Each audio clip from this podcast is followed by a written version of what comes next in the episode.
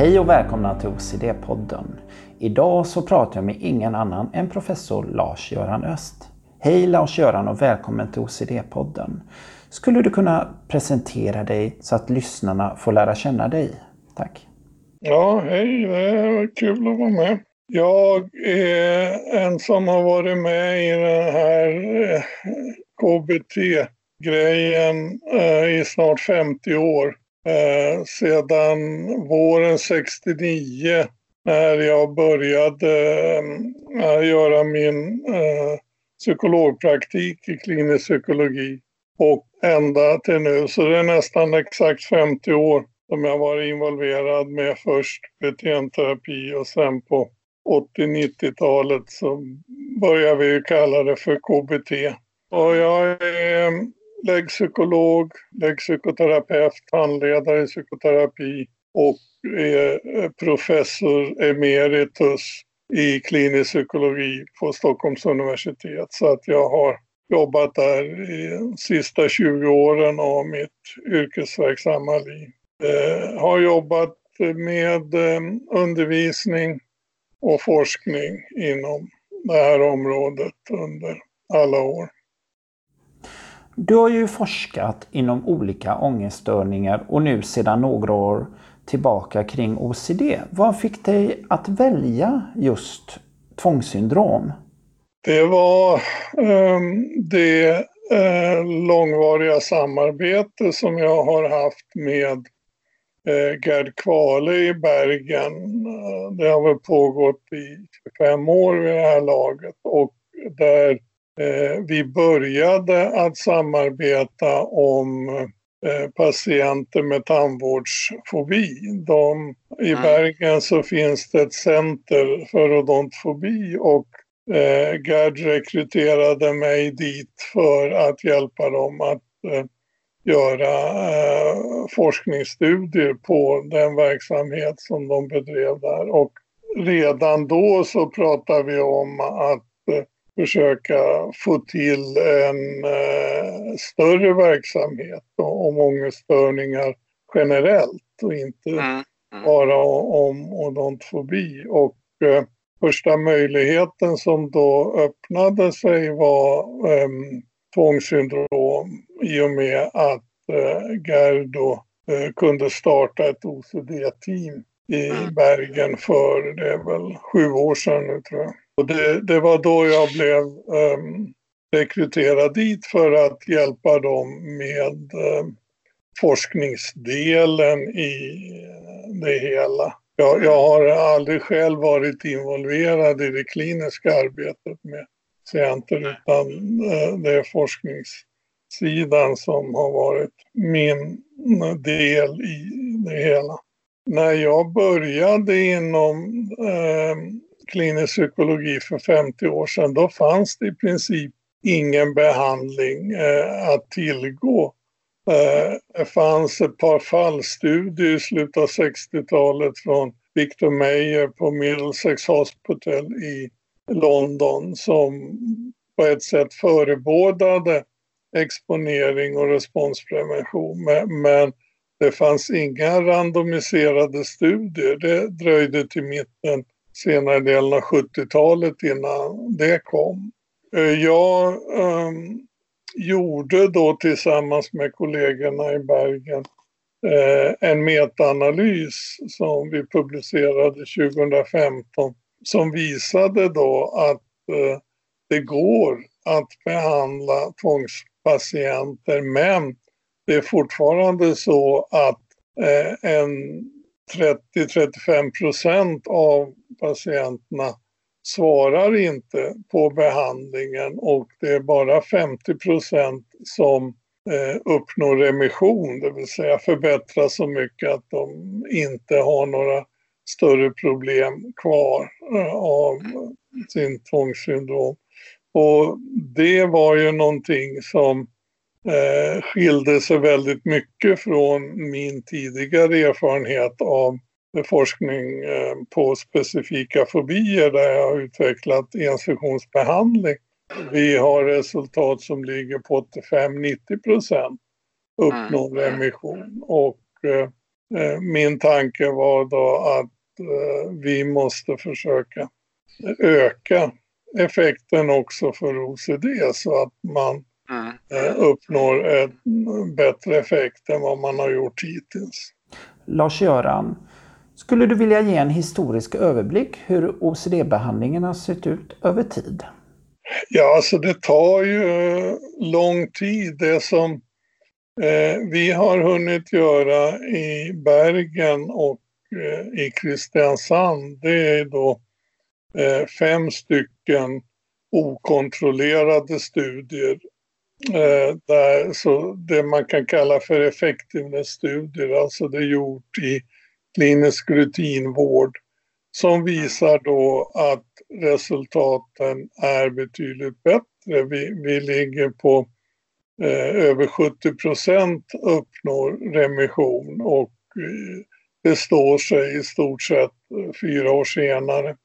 Eh, och vi har dessutom eh, gjort en randomiserad studie som visar att det blir lika bra resultat i den studien, om inte lite bättre. Eh, och det är en första studie som ännu inte är publicerad men den är under redaktionell granskning. Så att det tar alltid lång tid att göra forskning inom det här området. Och, och det finns ju några ytterligare exempel på eh, studier av koncentrerad eh, exponering och responsprevention. Det vill säga där man inte har behandling bara en gång i veckan eller två gånger i veckan under kanske 12 till 15 veckor utan att man eh, koncentrerar. Det första exemplet på det är ju eh, en studie av Edna Foas grupp från 94-95 där man mm. hade då eh, en session per dag i tre veckor istället. Och sen okay. har det kommit ytterligare några studier som visar att eh, man kan eh, koncentrera behandling och det som är, är det unika med det eh, kollegorna i Bergen har gjort det är ju att eh, koncentrera hela behandlingen till fyra dagar mm. på varandra följande i samma vecka. Så det kan man säga en superkoncentrerad behandling. Eh, och, och, resultaten där är eh, när man gör eh, så kallad benchmarking och jämför mot tidigare publicerade forskningsstudier. Så är resultaten bättre av den behandlingen än eh, standard ERP så att säga med en, två sessioner i veckan. Hur ser evidensläget ut idag kring KBT som behandling vid tvångssyndrom och närliggande diagnoser? Ja, det, det är ju den här um, generella frågan när det gäller evidensbaserad psykoterapi. Och där så delar man upp evidensen i olika kategorier. På den högsta nivån eh, där man säger att eh, behandlingen är eh, well established eller att det är strong research support.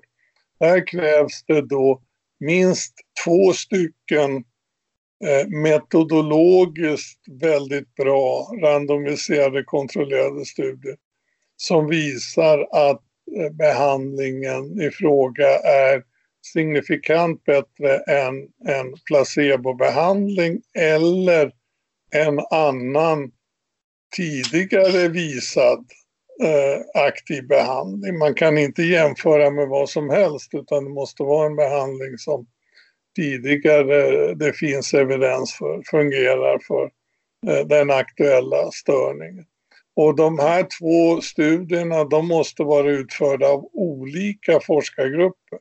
Det räcker inte att det är samma forskargrupp som gör två studier utan det måste replikeras då av eh, åtminstone en annan oberoende forskargrupp. Så det är mm. ganska strikta krav även om man kan tycka att två studier är ju inte särskilt mycket så får man inte glömma bort att det ställs höga metodologiska krav på de här studierna. Det vill säga att de måste uppfylla alla forskningsmetodologiska krav. Det får inte finnas några brister i forskningsmetodiken för då eh, kan de inte räknas på den högsta nivån. Sen, sen på nivå två, eh, det man kallar för eh, probably efficacious, troligen effektivt eller med modest research support. Där eh, räcker det med en studie och eh, det behöver inte vara en placebo-jämförelse utan det kan vara en jämförelse med obehandlad kontrollgrupp. Eh, så, så, att det är ju då eh, ett lägre krav på evidens på den nivån. Eh, men, men det vi ju vill det är ju ha behandlingar som ligger på den högsta nivån. Och när det gäller OCD så har vi ju då vad det ser ut i eh, sammanställningarna som till exempel American Psychological Association har gjort. Att det finns tre metoder. ERP som är den gamla etablerade eh, kognitiv terapi utan exponeringsbehandling har det kommit ett antal studier av och sen eh, KBT som då är kombinationen av ERP och kognitiv eh, terapi. De mm. tre mm. ligger då på eh, högsta evidensnivån. Eh, och, och, det kan ju vara väldigt bra att veta att eh, det finns mer än en metod som eh, kan användas eh, i behandlingen av tvångspatient. Eh, till exempel så, så är det ju vissa patienter som eh, drar sig för eh, delen i behandlingen och, och det, det, verkar alltså som att kognitiv terapi med eh, inslag då av beteendeexperiment men inte alls den här omfattande exponeringen som är i vanlig ERP-behandling. Att det ger eh, ungefär lika bra resultat som ERP ger. Hur ska vi tänka vid svårt tvångssyndrom med samsjuklighet inför ett ställningstagande till en KBT-behandling med ERP? Det där är ju en fråga som ofta kommer upp och jag äh, eh, gjorde så nu inför den här intervjun att jag tittade i äh, forskningslitteraturen och där finns det då äh, en översiktsartikel av Knopp och medarbetare från 2013, den engelsk forskningsgrupp som just har gått igenom alla studier som har undersökt prediktorer vid OCD-behandling. Sådana faktorer som kan mm. eh, förutsäga om resultatet blir bra eller inte. Och jag kan ju kort dra det man fann där, eh, vilket är överraskande. Eh, man tittade till exempel på om eh, samplet av patienter i studien hade komorbid depression eller komorbid ångeststörning. Det visade sig att det var bara vid depression, en av elva studier, som fann att komorbid depression var en prediktor. Så de som hade det fick sämre effekt. När det gäller ångest så var det en av fem studier som hade undersökt det som fann att komorbid ångest var predicerande sämre resultat. Mm. Man har tittat på svårighetsgraden före behandlingen. Då hur många poäng Eh, man har på Yale Brown Obsessive Compulsive Scale.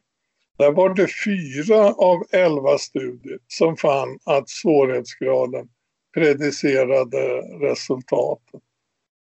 Samma sak finner vi när det gäller eh, patientens ålder och eh, problemdurationen av OCD. Det det är en av elva eller en av tolv studier som finner något samband. Mm. Eh, om man är gift sambo eller inte, ja det är två av sex studier som finner uh, ett samband där, att de som är ensamstående har sämre resultat. Tidigare OCD-behandling innan man kommer i den aktuella studien, ingen uh, av fem studier fann någon effekt. Det enda där det systematiskt visar sig vara ett samband med resultatet, det är om man eh, det primära problematiken var hoarding, samlarbeteende. Där var det tre av tre studier som fann att det var en negativ prediktor. Så att det är ur den aspekten så finns det väldigt lite empirisk forskning som indikerar att samsjuklighet har någon betydelse för behandlingen av ERP. Utan det, det man bör göra det är ju naturligtvis att man före och efter behandlingen mäter då.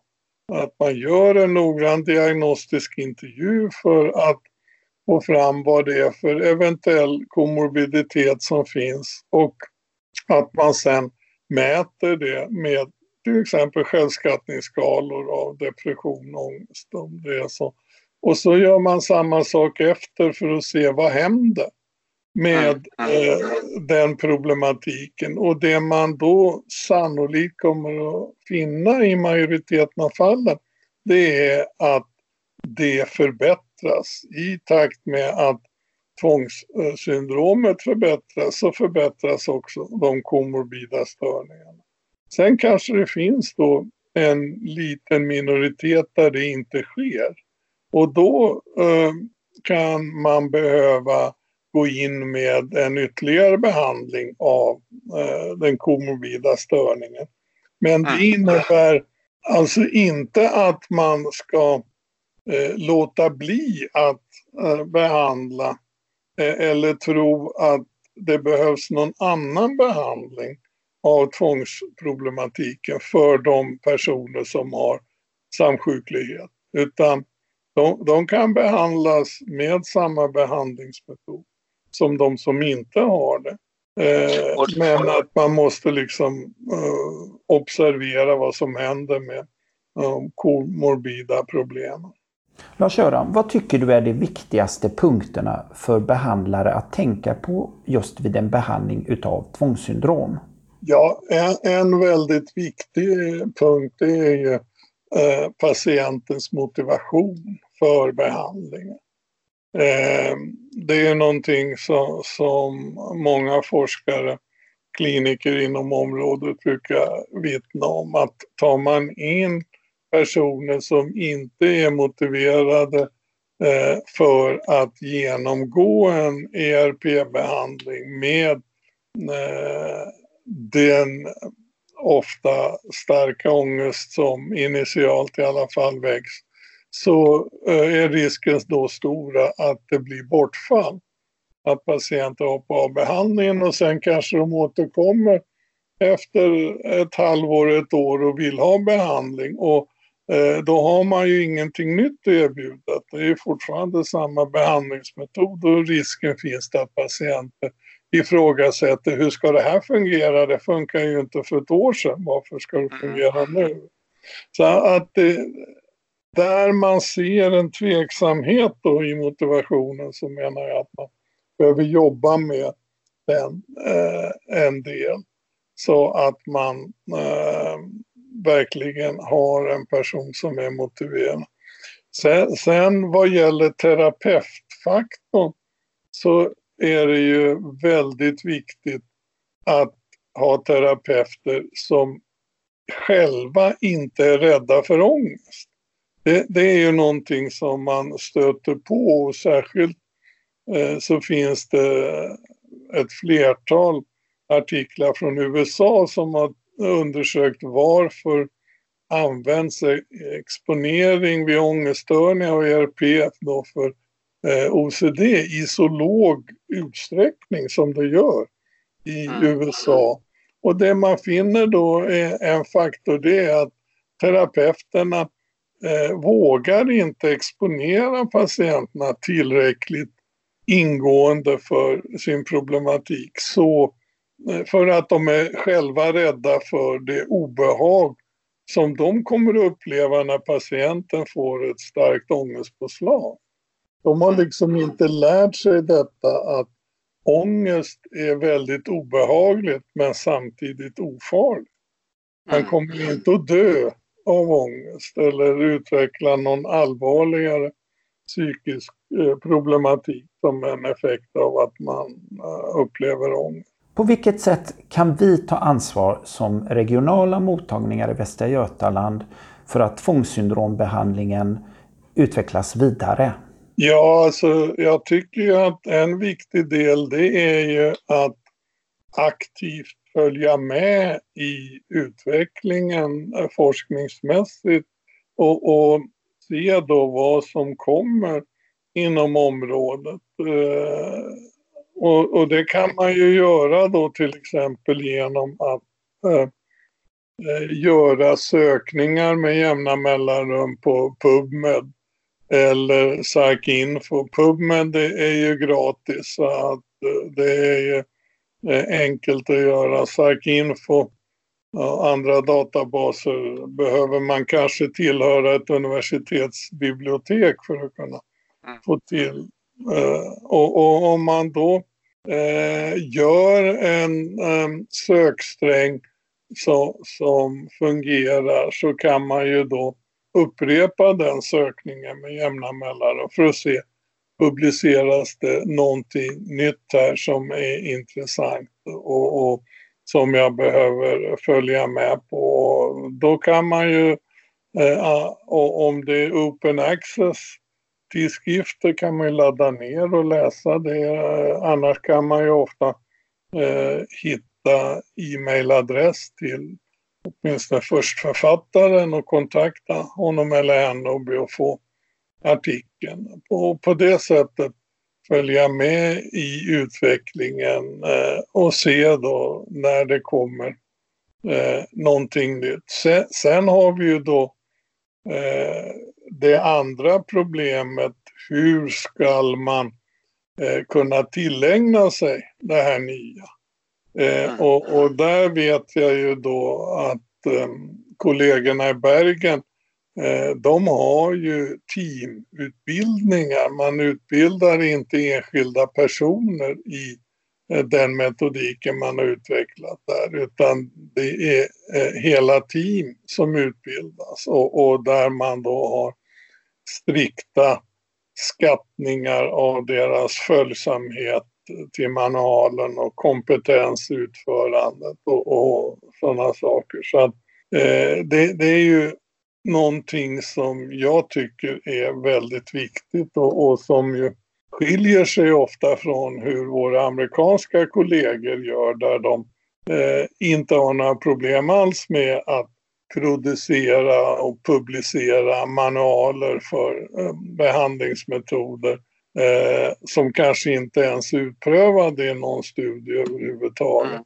Och, och, risken är ju då att, att eh, det här kommer att läsas av personer som inte liksom eh, förstår eh, problematiken i att ta till sig och använda en behandlingsmetod på rätt sätt och, och att man då riskerar att misslyckas i eh, behandlingen.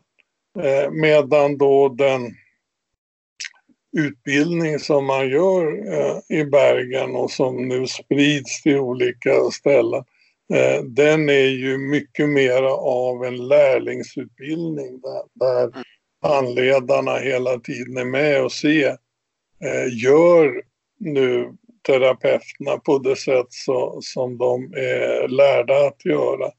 Eh, och, och sen följer man upp då så att man kollar eh, med jämna mellanrum hur blir effekterna för deras patienter och blir inte effekterna då som man kan förvänta sig utifrån eh, tidigare erfarenheter, ja då eh, får det här teamet eh, komma in på en eh, booster session. Så att, säga. att de får komma in och få uppfräschning i metodiken så att man sen ser att de presterar bättre. Eh, så, så att det, det, är mycket omfattande men som jag tror nödvändig utbildning i eh, en sån metodik istället för att man då eh, bara tror att folk kan läsa en manual och sen kan de göra det som står där. Det tror, tror jag är ganska naivt sätt att tänka. Lars-Göran, tack så mycket för ditt deltagande i OCD-podden. Och ni alla där ute som har lyssnat. Följ oss återigen på fler spännande program där vi intervjuar OCD-profiler runt om i Sverige. Jag heter Johannes Kanna Magnusson, jag är vårdenhetschef och legitimerad psykoterapeut och sjuksköterska. Du har lyssnat på en produktion ifrån Västra Götalandsregionen, Södra Älvsborgs sjukhus för OCD tvångssyndrom Lerum. Tackar!